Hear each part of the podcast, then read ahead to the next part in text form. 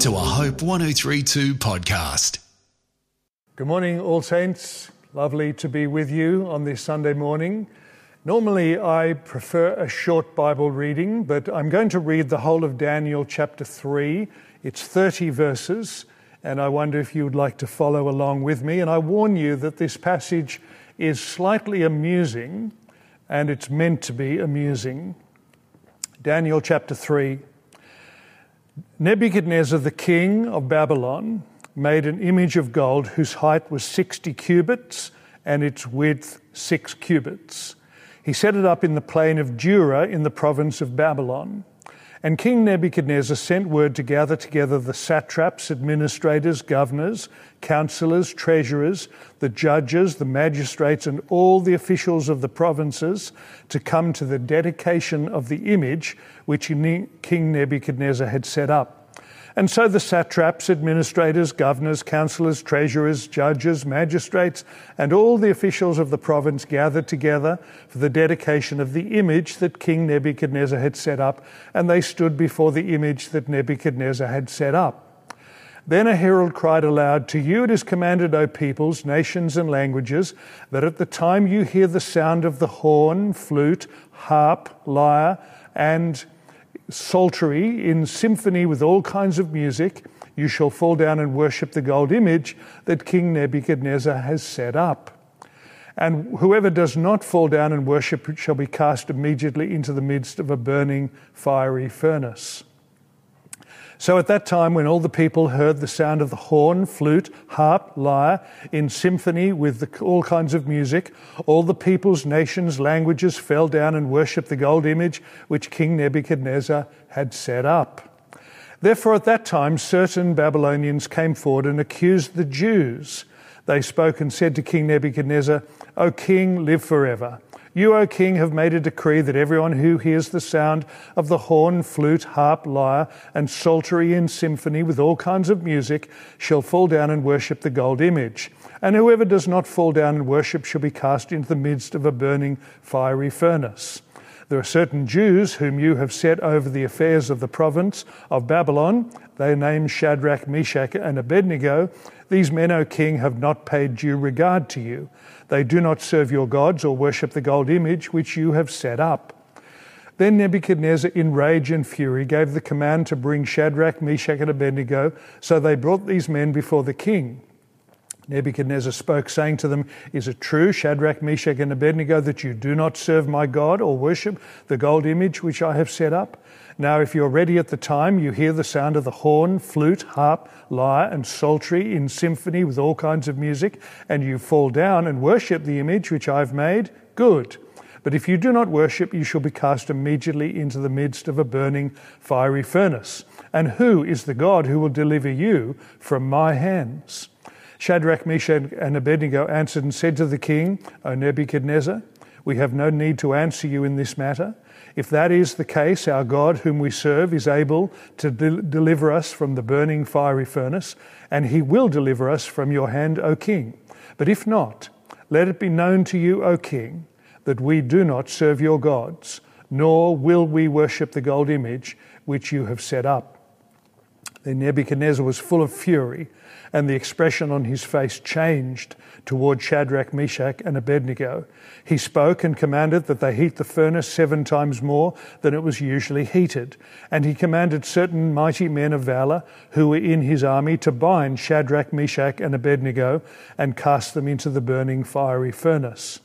Then these men were bound in their coats, their trousers, turbans, and other garments, and were cast into the midst of the burning fiery furnace. Therefore, before, because the king's command was urgent and the furnace exceedingly hot, the flame of the fire actually killed those men who took up Shadrach, Meshach, and Abednego. And these three men, Shadrach, Meshach, and Abednego, fell down bound into the midst of the burning fiery furnace. Then King Nebuchadnezzar was astonished. He rose in haste and spoke, saying to his counselors, Did we not cast three men into the midst of the fire? And they answered and said to the king, True, O king. Look, he answered, I see four men, loosed, walking in the midst of the fire, and they are not hurt, and the form of the fourth is like the Son of God. Then Nebuchadnezzar went near the mouth of the burning fiery furnace and spoke, saying, Shadrach, Meshach, and Abednego, servants of the Most High God, come out and come here. Then Shadrach, Meshach, and Abednego came from the midst of the fire, and the satraps, administrators, governors, and the king's counselors gathered together, and they saw that these men, on whose bodies the fire had no power, the hair of their head was not singed, nor were their garments affected, and the smell of fire was not on them. Nebuchadnezzar spoke, saying, Blessed be the God of Shadrach, Meshach, and Abednego, who sent his angel and delivered his servants who trusted in him. And they have frustrated the king's word and yielded their bodies that they should not serve nor worship any God except their own God. And therefore I make a decree that any people, nation, or language which speaks anything against the God of Shadrach, Meshach, and Abednego shall be cut in pieces, and their houses shall be made an ash heap because there is no other God who can deliver like this. Then the king promoted Shadrach, Meshach, and Abednego in the province of Babylon. Well, let's bow our heads and pray. Loving Father, as we consider this chapter together, we pray that you would open our eyes, our ears, and our hearts, and that you would sow the seed of your word into our hearts and bring forth fruit to your praise.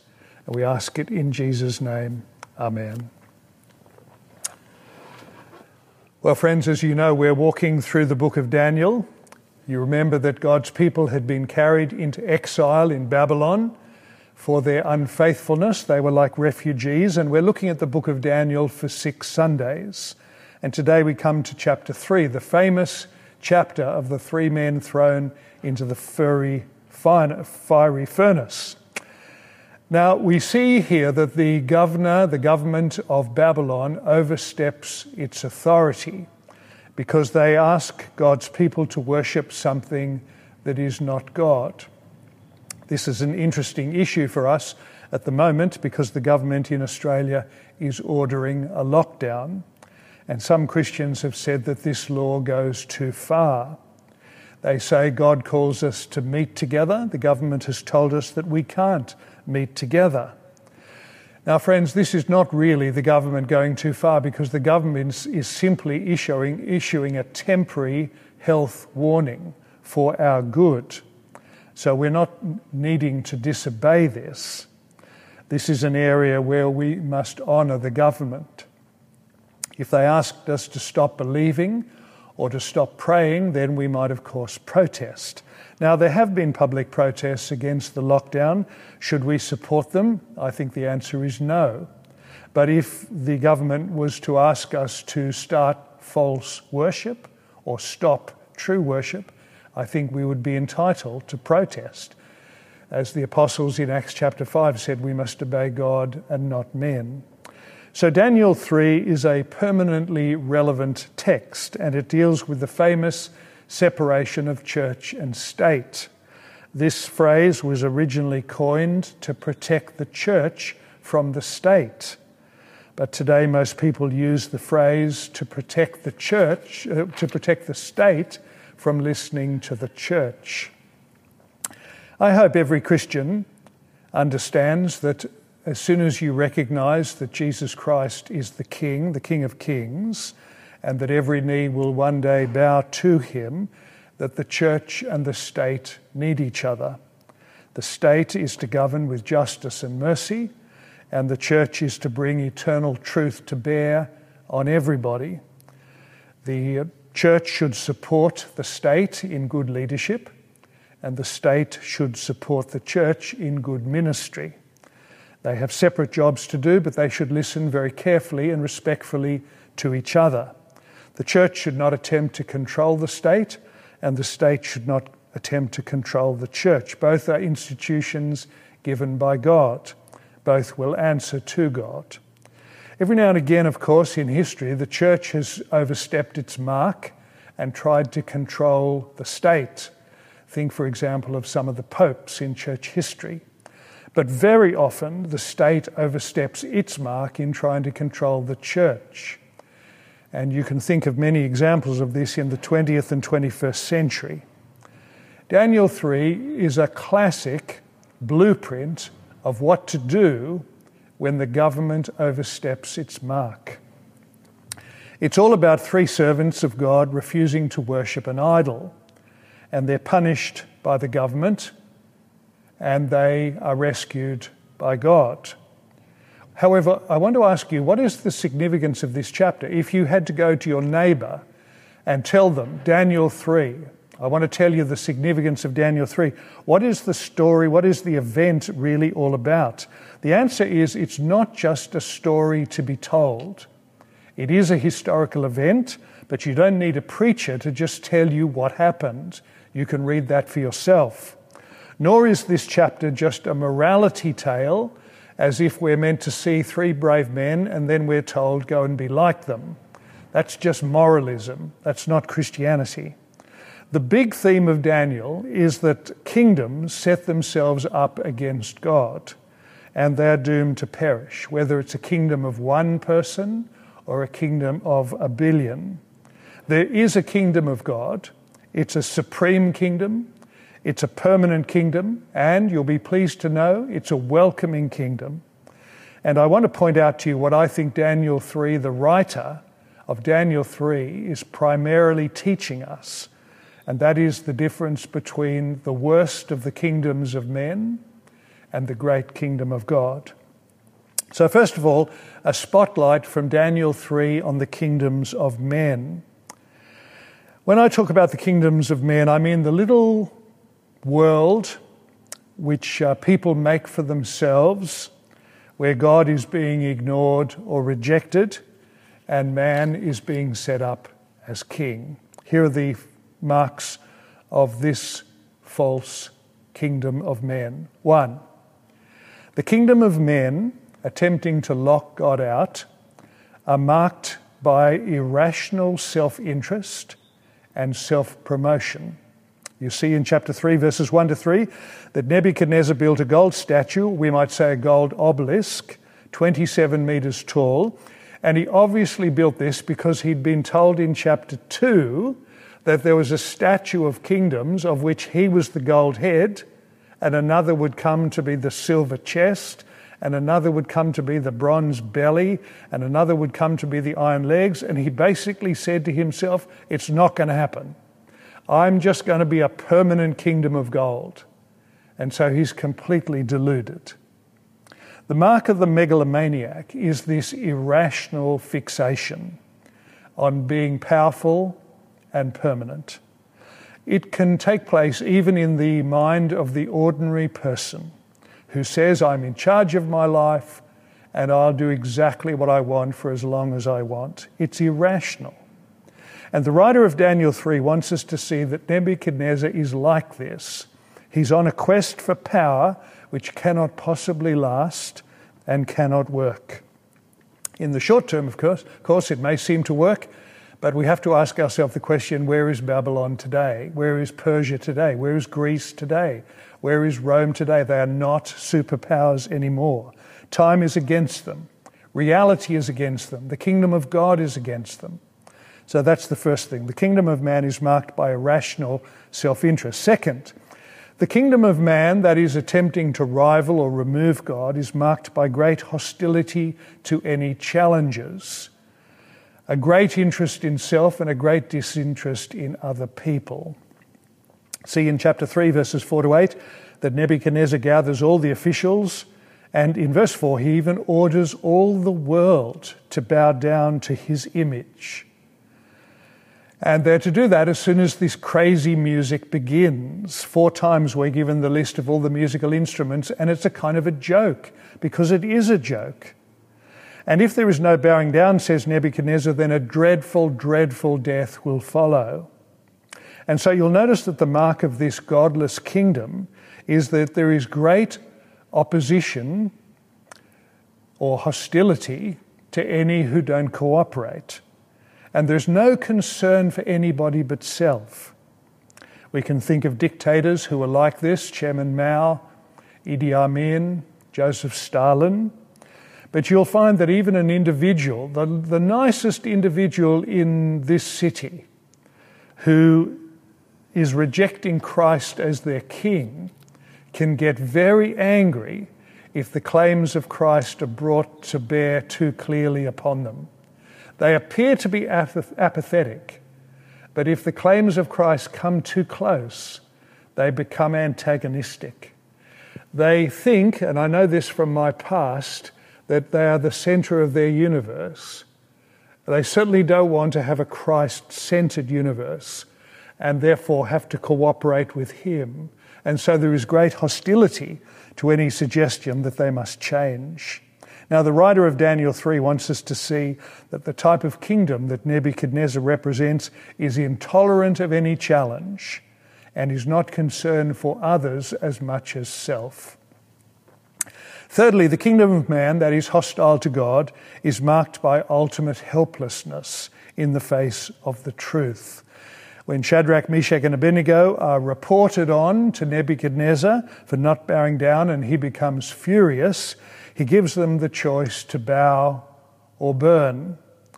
And he comes face to face with the God who he cannot control. The three servants, Shadrach, Meshach, and Abednego, famously say to him, God is able to deliver us. He is more powerful than you. But if he doesn't deliver us immediately, we're still not going to serve you because the God who we believe in is more important, more significant, more real, and more worthy. And they utter these famous words in verses 17 to 18 God is able and will deliver, but if we're not delivered, we will not serve you. Why? Because we trust him. And Nebuchadnezzar goes crazy with rage. He orders the furnace to be heated up seven times, and the men are thrown in. And as Nebuchadnezzar looks at the men in the furnace, he comes face to face with someone else. He comes face to face with the Son of God.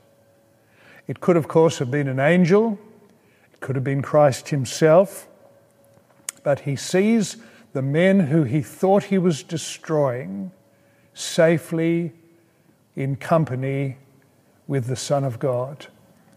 And so he calls out the three men and he discovers that they are completely untouched by the fire, not even smelling of fire, and he is helpless and he's been brought to see that he's helpless. The final mark of the kingdom of men is that nothing changes them but God. You may think in chapter 3, verse 28, when suddenly Nebuchadnezzar praises the God of Shadrach, Meshach, and Abednego, that he himself has become a believer. But he's not become a believer. He's completely unchanged. How do I know this? Well, back in chapter 2, when he had the dream, he simply said, after the miracle, that God is the God of gods. He hadn't even become a monotheist. Here in chapter 3, after the miracle of the fire, he simply says that God is the God of Shadrach, Meshach, and Abednego. It's not even as though he's now the God of Nebuchadnezzar. And we'll see in Daniel chapter 4 next week that he's still a very proud man who has to be brought low. In other words, Nebuchadnezzar is blind. He cannot see that God is king. He cannot see that there is no other God. Just as a person is still blind if they think that Jesus is good but not essential. They're blind. Or a person who thinks that Jesus is a savior for some but he's not necessary for other people. They're blind. John Owen, the Puritan of the 16th, 17th century, famously said that most people are like men caught in a storm they're frightened for a minute when certain things happen. They even send up their cry for help. But as soon as the storm disappears, they just march on their way as if nothing has happened. It's only God who can change the heart and the mind of a person. It's only God who can cause the kingdom to move into the heart. Well, there's a spotlight on the kingdom of men in Daniel chapter 3. It's an irrational kingdom, it's a hostile kingdom, it's helpless, and it's blind. Now, very briefly, how does Daniel spotlight the kingdom of God in this chapter? First of all, spotlight on the kingdom of God. God is supreme, He is beyond every other kingdom. Just as parents will look out the window and they'll see their little boy playing in his tent, his cowboy tent, or building a fort, or building a tree house, and the parent will smile because that fort, tent, treehouse, is not really a fort. So God laughs at the kingdoms of men that set themselves up against him. We've already been told in Daniel chapter 1 that God gave his people to Nebuchadnezzar. We've been told in chapter 2 that God gave information to Daniel. God, you see, is the one who is completely supreme. And now in chapter 3, we see that uh, Nebuchadnezzar, who is desperate to be powerful and throws everything at the opposition, is completely out of his depth. Just as every world leader must learn eventually that the kingdom of God is the fixed and forever kingdom. And every person, every little person, must learn that there is a King of Kings called Jesus Christ. So God's kingdom is supreme. Second mark of the kingdom of God is that God is worthy of trust and obedience. Nebuchadnezzar had to force people to obey him. These three men, Shadrach, Meshach, and Abednego, they want to obey God, even if it means death. Something has happened to these men. They've discovered that this God is worthy of their trust and their obedience. God has made them aware one writer says that these men, how did they possibly come to be so brave? They were so young, they were so untaught, they were so weak, they were so few, they were so conscious of a terrible death. And then the writer says this we must admire the God who made them so fortified in heart and mind. They have grasped, you see, that the living God, even though they're slaves in Babylon, is the God who runs Babylon.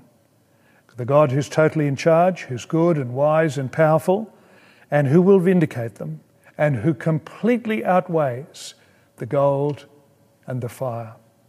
The third mark of the kingdom of God is that God is protective, interested in other people, not just in himself. In verses 24 to 25, the Son of Man is with Shadrach, Meshach, and Abednego right in the fire, and he protects them. He's not like Nebuchadnezzar who just throws his enemies in, but God is the God who steps in and saves his enemies. We must remember that this rescue is a picture of what God can do and ultimately will do. We must also remember that many people who have trusted Christ have been burned at the stake for their faith and have been martyred for standing for Jesus. And many of them still today, perhaps this very day, will pay the price of their life for their Christian faith. Now, the promise of God is not to rescue everyone from every fire, but it's to carry people through every fire. Many of Christ's people have suffered. None of Christ's people have been abandoned. Because the King, who is Jesus Christ, is not like Nebuchadnezzar thinking of himself but he is the one who endured the worst fire of all, the fire of judgment, in order to make sure that people who believe are perfectly safe. As one of my friends has said, we are not abandoned because Christ at the cross was abandoned. The final mark of the kingdom of God is that it is, of course, wonderfully victorious. The description in verse 27 of Shadrach, Meshach, and Abednego, not harmed by the fire, not singed, not scorched, not touched by the fire, is a reminder of a complete victory which God is easily able to complete. And of course, it's a window or a signpost to the victory of Jesus over the grave. It means that those who belong to Jesus Christ and are simply His because of His sacrifice for them will find that there is no hint of sin no hint of danger attached to them today or tomorrow or forever. Paul says in Colossians 1 Christ's death for you means that you are today and forever without blemish, spotless, free from accusation. So, friends, I wonder if you can see that Daniel 3 is presenting this contrast or clash of the kingdoms the kingdom of man at its worst and the kingdom of God. The kingdom of men is self interested, hostile to enemies, helpless and blind. The kingdom of Christ is supreme, worthy, sacrificial, loving, and victorious. No wonder the hymn writer in one of our hymns says, When through fiery trials thy pathway shall lie, His grace, all sufficient, shall be thy supply. The flame shall not hurt thee, his only design, thy dross to consume and thy gold to refine. Let's bow our heads and pray. Thank you, our gracious God, that there is a kingdom that rules all the kingdoms of the world. We pray that you would enable the message of Christ the King to be heard and heeded, received and loved, and that you would bring many to their senses to see the wonderful King of Kings, our Saviour and our Lord Jesus Christ. We ask it in His name. Amen. Hope 1032. Thanks for listening.